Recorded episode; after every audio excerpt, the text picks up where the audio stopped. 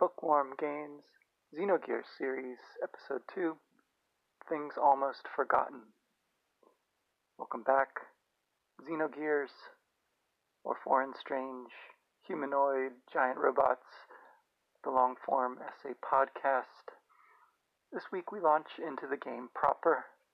The lengthy intro wraps up with a shift from the anime art style prologue to the normal game text recounting the history of the protracted war between Aveh and Kislev, and situating us in Lahan, a small village near the border. To learn more about Gebler and the role of gears in shaping the struggle of late, we'll have to keep playing. But the punctuation marking them out draws our attention to these new words as being important. There are Orwellian 1984 resonances with the war, which has been going on so long no one remembers the reason. But as the desert setting becomes more prominent, we might also think of Israel Palestine. The aesthetic of Lahan, like its name, connotes something more Far Eastern. Abruptly, the abstract becomes concrete. A fight sequence provides our first look at gears and of the hand drawn visuals for main characters And Citan. The cinematic manner is there, even though the art is game rendered now. Kung Fu overcomes the rifle toting mechs. Finally, an image of flames from the fight background resolves itself into an extreme close up, wavering to stillness, the pixels like patches of paint in a Cezanne. So it seems as Fei's prophetic dream, or our leap forward and back again in time, settles on him in the basement studio, putting the final touches on a painting of fire. Then his brush and palette vanish. The player is given control of his movements. It's a little surprising in a game like this that you can not only run around and check things, you can also jump, and you can even rotate the camera 360 degrees. Though you can look at the painting again, you aren't able to interact with it in any other way. And there are other scenes. Does each painting represent some such vision? Perhaps the different elements, earth and wind, to go with fire. That would fit with the game's interest in personality types and allude back to the old theory of the humors, or to yin and yang undergirding the more Freudian and post Freudian psychological theory that predominates. Among the first things you learn about Fei from talking to the women in the other rooms is that he's been a gifted artist since he came to them, though his memory is amnesiac. Talking to the maid cues a flashback. This, it's pretty clear, is for the player's benefit, that Fei is not actually seeing this back to the stormy night of Fei's arrival, when he was carried to the door, badly wounded by a masked and cloaked man. You can just see his mask, and know Phantom of the Opera mashup under a blue hood. More on him later. So, as thinkers from Plato to Jung have argued, in Xenogears art seems to be transcending ordinary consciousness, whether putting Fei in touch with the unconscious or with the divine muses, if that's a meaningful distinction, when he paints. The brush, being an aesthetic detail rather than a playable object, as of course it must be, is powerfully symbolic then, no less than the image of the fire. Destructiveness and creation channeled at once. So in the game you can run and fight, but not paint. It's just that sort of game. But running and jumping and checking drawers and talking to people, you can find not only information, but a spider web, the first of Lahan's many items. They're crafting in the art form of the game, which consists in movement, in action, as well as imagery and reflection, play and narrative. Leaving this curiously well lit cellar of the artistic unconscious, Fei encounters two more archetypal figures in Chief Lee, his caretaker or adoptive grandfather, and Timothy, his alter ego, an upstanding young man born and bred in the village. Talking to Timothy, we learn not about the past, but about the future. The wedding tomorrow between him and Fei's other best friend, Alice. Is there some tension, not too deeply buried insecurity there on Timothy's part about Alice's and Fei's relationship? His relief at Fei supporting him is not unmixed with something like jealousy, particularly once Dan, Alice's spunky little brother with the egregious forehead, barges in saying he needs to speak with Fei in private. But the two young men have a laugh at the boy's earnestness, chiefly playing the stock dirty old man, but also with real parental vicarious wistfulness. Murmurs about how he used to bring home girlfriends in his youth. Surely there's something to that for the player, too, experiencing the world vicariously through Fei. And stepping outside the chief's house, a bright, cheerful day, quite unlike the rain-swept night, you have the first real choice, or maybe the first instance of the only real choice there is in the game, of who to talk to first, and how much to explore before progressing the plot. And something interesting about these conversations, usually you'll be allowed to continue walking around and exploring while the people are talking to you.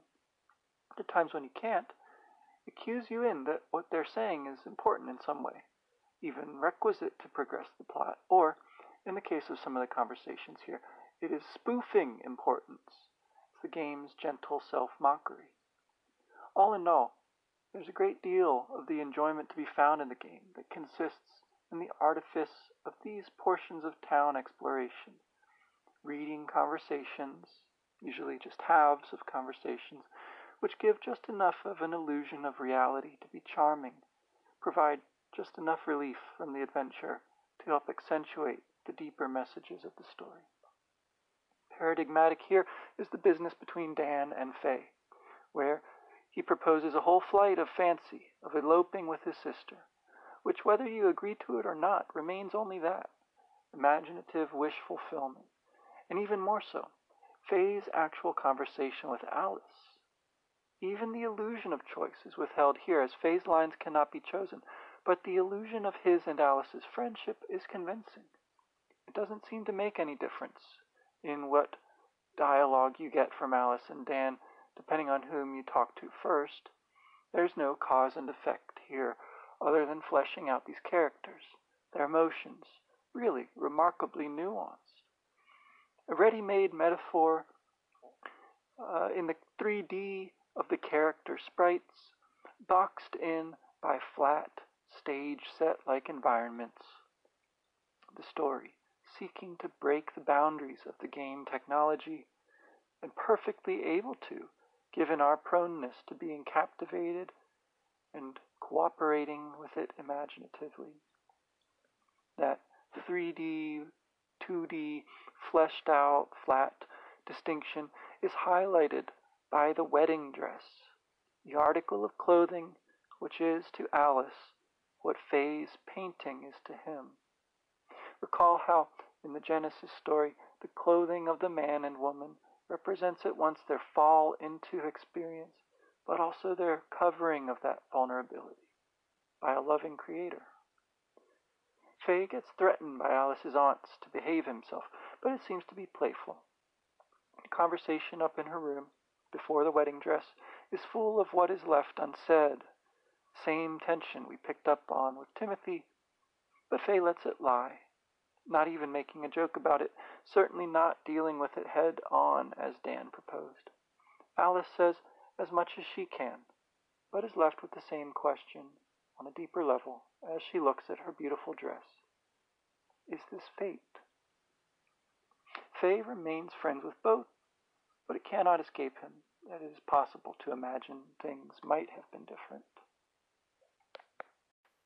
At any rate, before leaving town, you can also opt to be treated to a series of puns from a mysterious narrator at the central well, though they miss the chance to make a well, tall one somehow.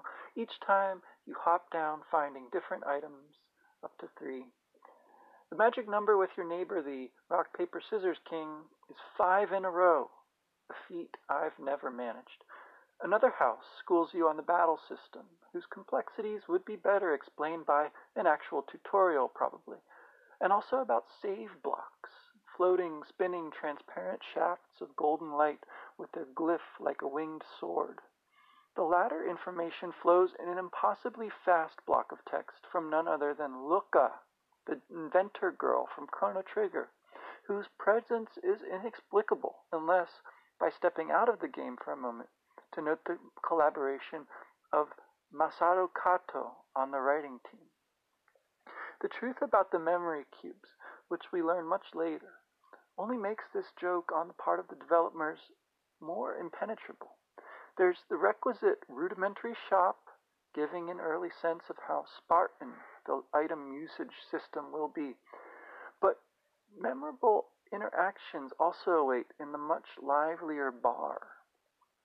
Not allowed to buy anything here, Fei nevertheless has his chance to talk to the barkeep, to the prostitute, Ellen. Later, one of Bart's pirate crew will be reading romance novels about Helen, and with the drunkard in the corner.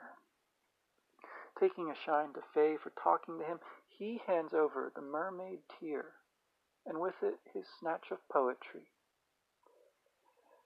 It seems to be a jewel. Like many of the items you can pick up here, this will only do something much later.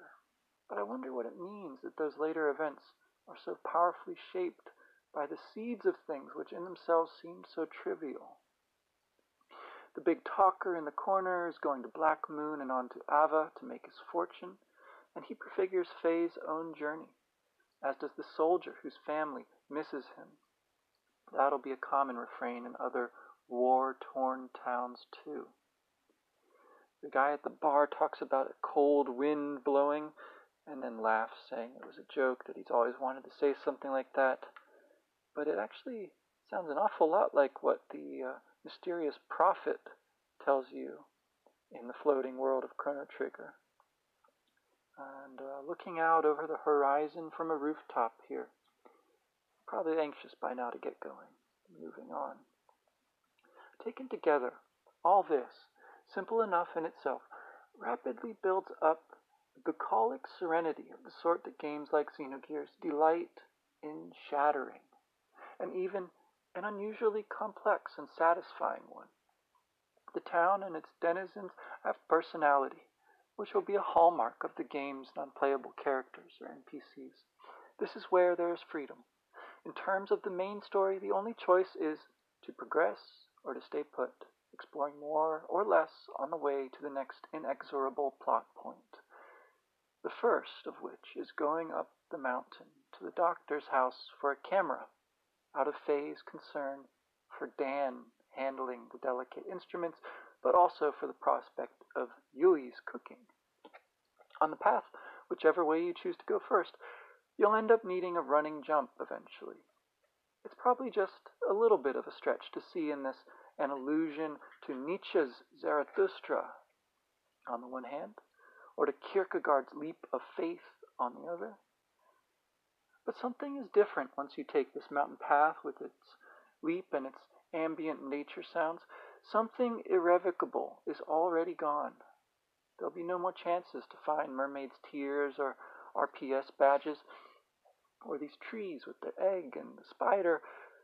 Random battles give you the taste of what's to come, letting you experiment with attacks consisting different points, gaining gold and experience, maybe some combo points which are completely useless at this point, as is the equip function, the chi. Uh, they don't matter much for now, though you'll note that there are different items to use in and out of battle.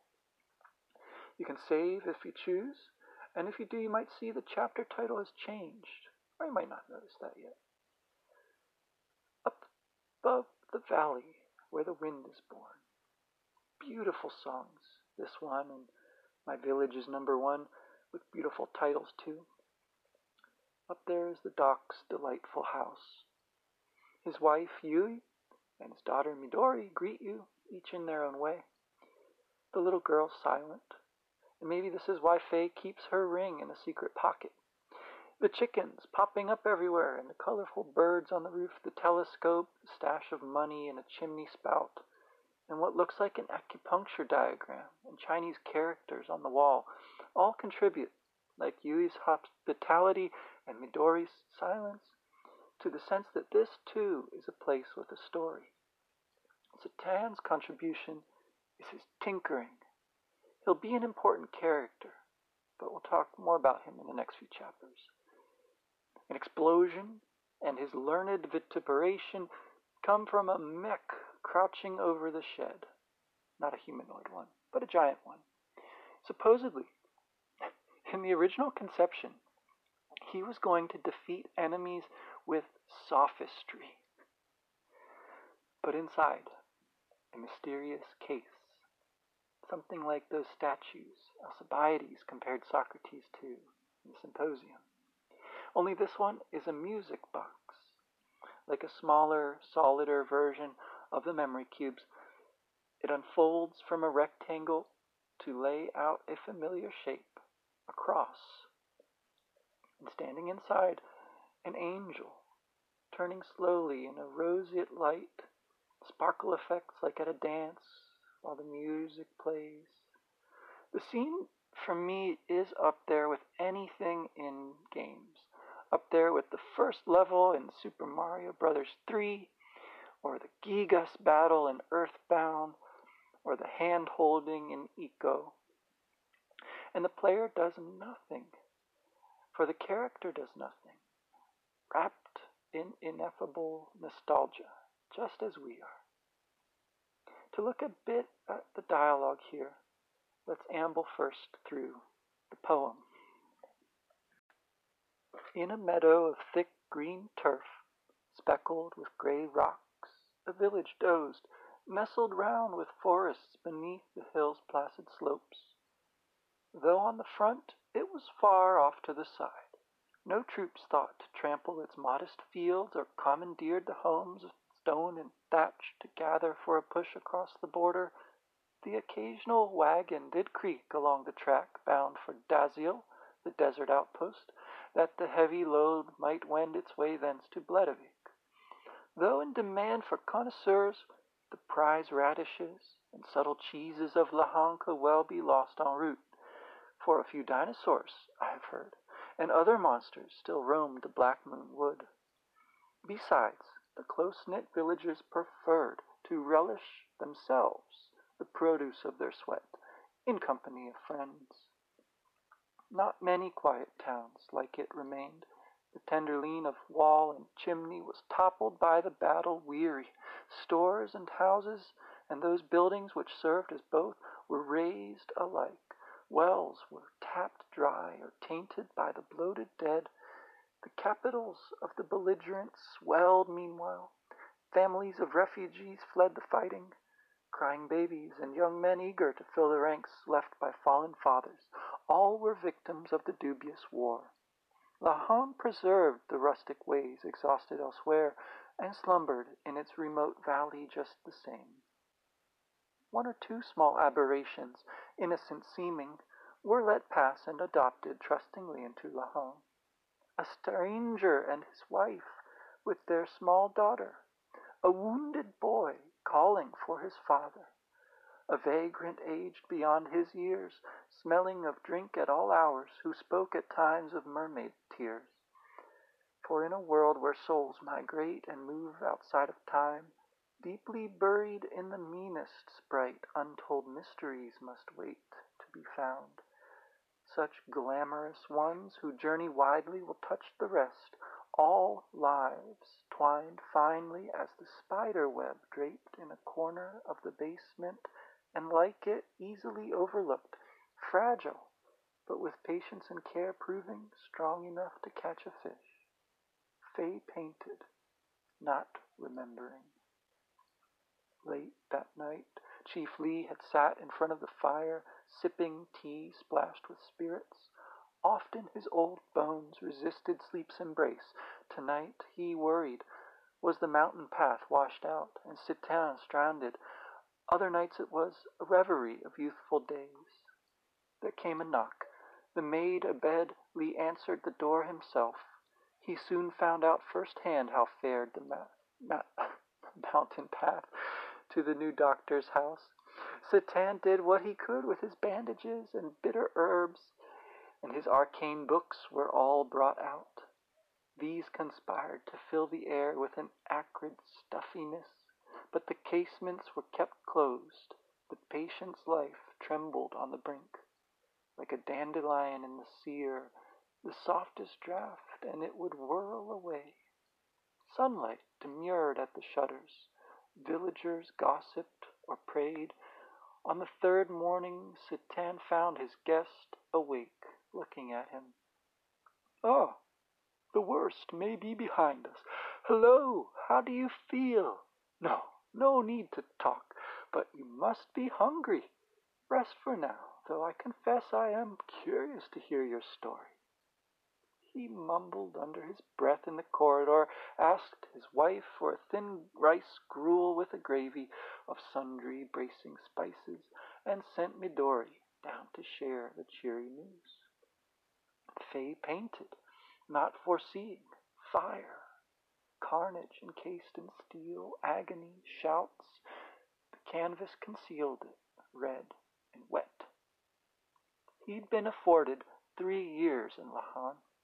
His simple, gentle nature made him easy to love, yet there were none he quite allowed to know him well.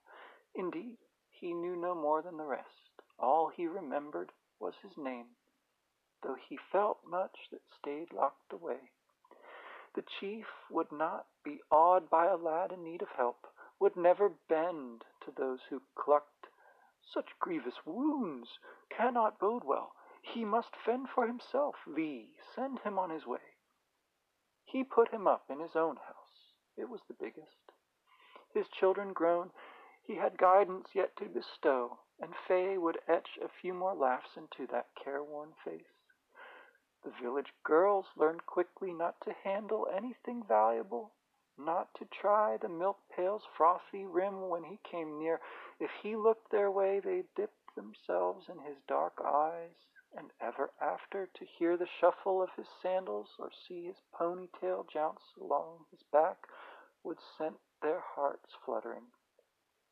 Timothy, Alice's beau, was secure enough in her sensible adoration to do what no other dared. For jealousy or simple shyness, he befriended Fei. The little children chasing round the well had the bold innocence of their years to treat him like any other person, like themselves, which helped their parents give in at last to their better nature. Yui and Citan, the second latest into town, welcomed Fei to their high-perched house on the knoll, ringed by its crooked fence.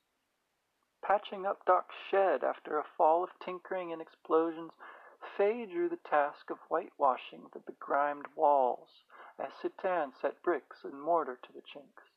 Yui, raking leaves, and Midori, who patted dirt and seeds, imagining the flowers, raised their heads at Citan's excited chattering. He had found Fei just holding the brush distant. Something you have forgotten that your hand recalls.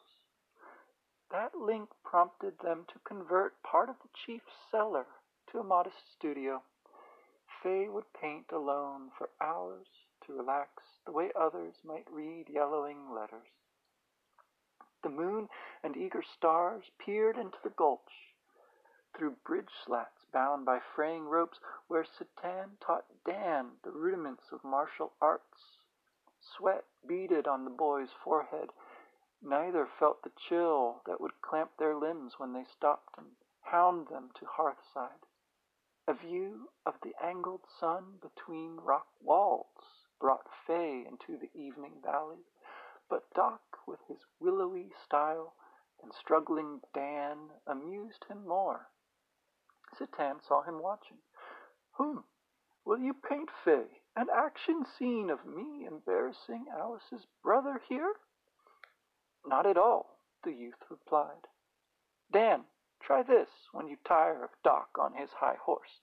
A disk of chi plunked into Citan's gut, singeing his robes of rich green dye. Dan whooped and clenched his impish fist. Teach me that. They sparred in friendly sport, or painted, did his part at harvest time, handy with a scythe, was polite with acquaintances to put them at ease, never shirked a chore. At the bar he drank cider, sheepish at the bantering of the loose women, respectful of the waist of a man whose rheumy eyes lingered on him, whose dirty nails pressed a gem into his palm. After lunch he took walks in the country fashion. Before dinner at Yui's cottage he might climb a tree or two. The pines were generous, carpeting the floor he lay upon beside Alice or Timothy, talking or listening to the wind. From Doc's scope, ascended to in its garret, across roofs guarded by many colors of birds, he saw the land like a wheel spoke surrounded by sea. Down among them the fields stretched, as summer itself, drowsy with grasshoppers. Alice's eyes, not quite poached by the sun, spotted two hares. She squeezed Fei's elbow, and they watched them sprint off. Their picnic spot had a view of the sea. Away off in the haze, where the sun's clarity met the mist and turmoil of the craggy coast, the clouds took on strange shapes, chimeras born in demons' daydreams. When he squinted up his eyes a little, awaking from a nap, Fei thought he could see the cloudscape of a city, turrets in the wisps, arches in the thunderheads, away over the open ocean. But then he woke up fully. He saw the summer clouds there, nothing more. The wedding day drew near. This might be the last he and Alice could stroll like this to the sea, before she married her best friend and his, assumed all the toils of a village wife. More and more she had been receding from that sisterly love he had always had conferred upon him into her wifely bounds, and from the village ways and fields into her room, where she sewed her wedding dress.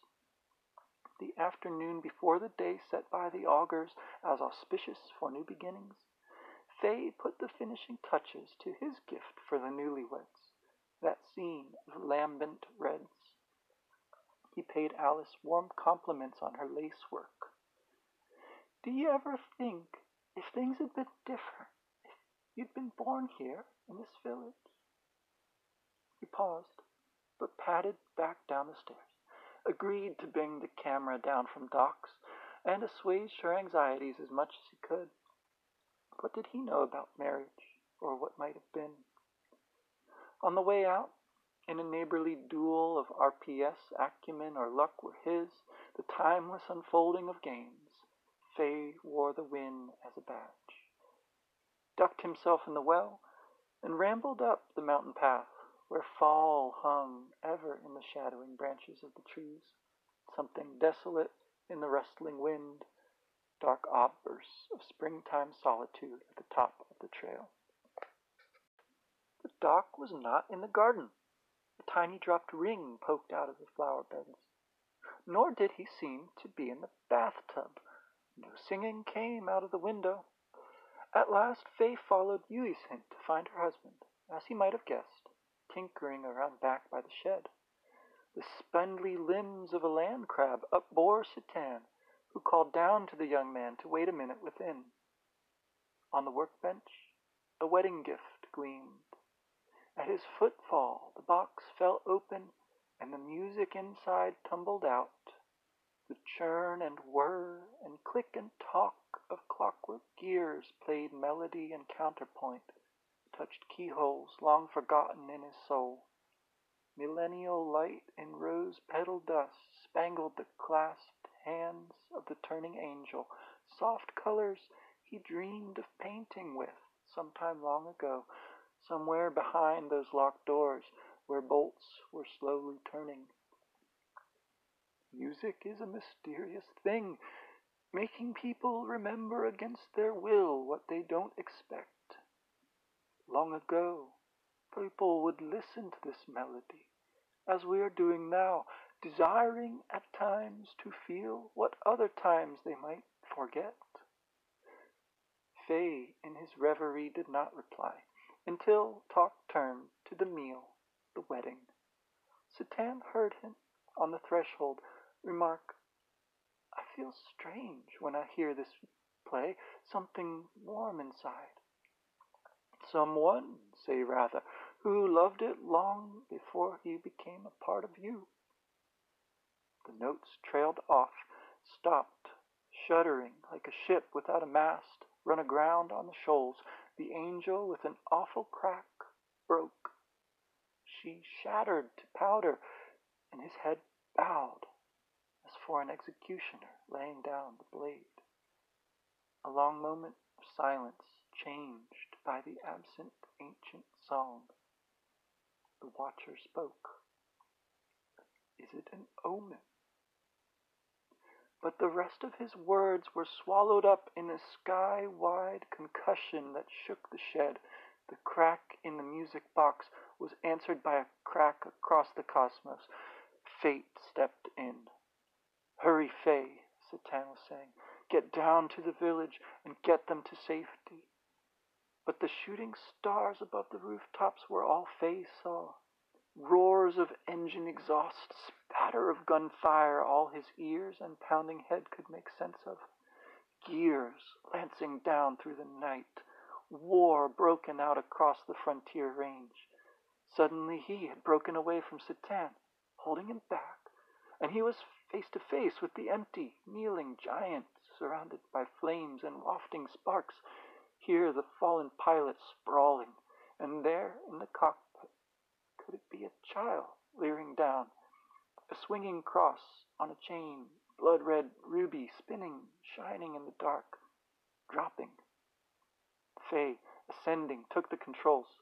Citan, frantically shepherding villagers away, averted his face. There was fierce combat.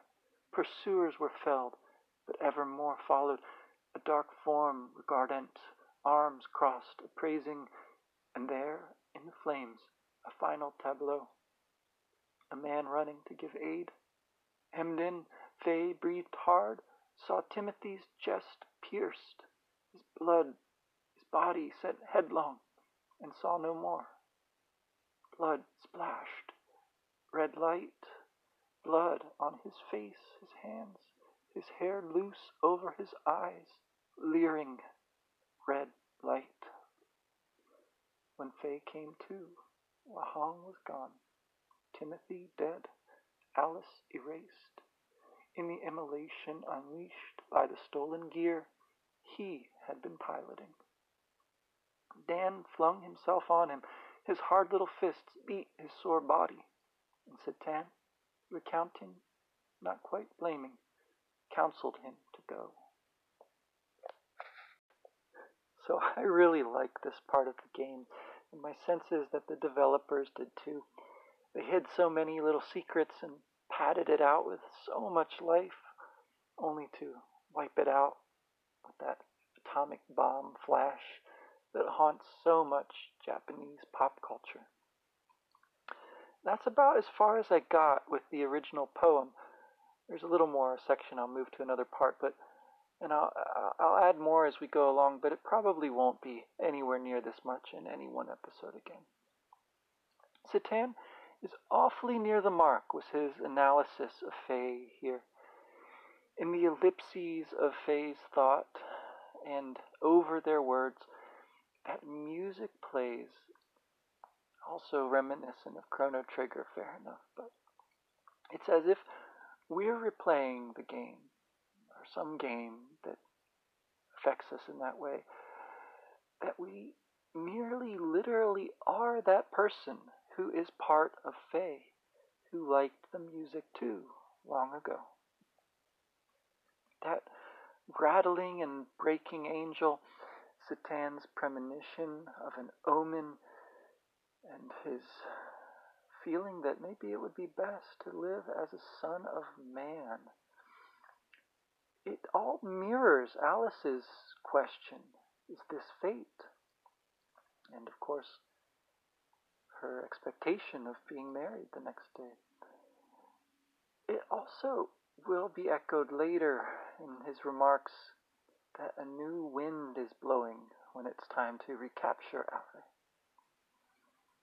And then the shattering glass of the young master. Um, the failed evacuation of the village, again, looks harrowingly like the desperate escape from the ship in the prologue and also from the Yggdrasil later. There's even a few more survivors this time, it seems. So dark as this fallen shadow chapter is, it's a sacrifice which will not be in vain. It's necessary to set this kind of story in motion. And the chance meeting, which might lead to the long hidden truth. The shape of Shiva in the sky much later will also bring us back to the scene with the music box. About gear battles and all that good stuff, we'll say more another time. That glimpse of a child, a crooked smile, a glint of red on a swinging cross necklace, disheveled hair. Id will get to him. And as we're going along, I'm going to be recommending some outside reading that I also think will help with bringing out some of the major themes touch on in the game. The last uh, weeks were, were pretty obvious, I think, from the Bible, but maybe this week's suggestion is a little less so. It's a book called Creative Intuition in Art and Poetry by Jacques Maritain. And it's not, as far as I know, one of those works that directly influenced the creative team of Xenogears. But again, for more on those, I highly recommend the Xeno study guides. I'll certainly include some of the ones that are listed there in the recommended readings. But I think this Maritain book, he's a neo-Thomist philosopher of the early 20th century, it does actually a wonderful job of synthesizing a lot of the currents of what we can loosely call Western thought on art and poetry. And having some kind of basis there will really help see just how rich and varied some of this source material is. How remarkable the shifts in thinking, the new interpretations brought about by the later psychologists really are. Thanks for listening.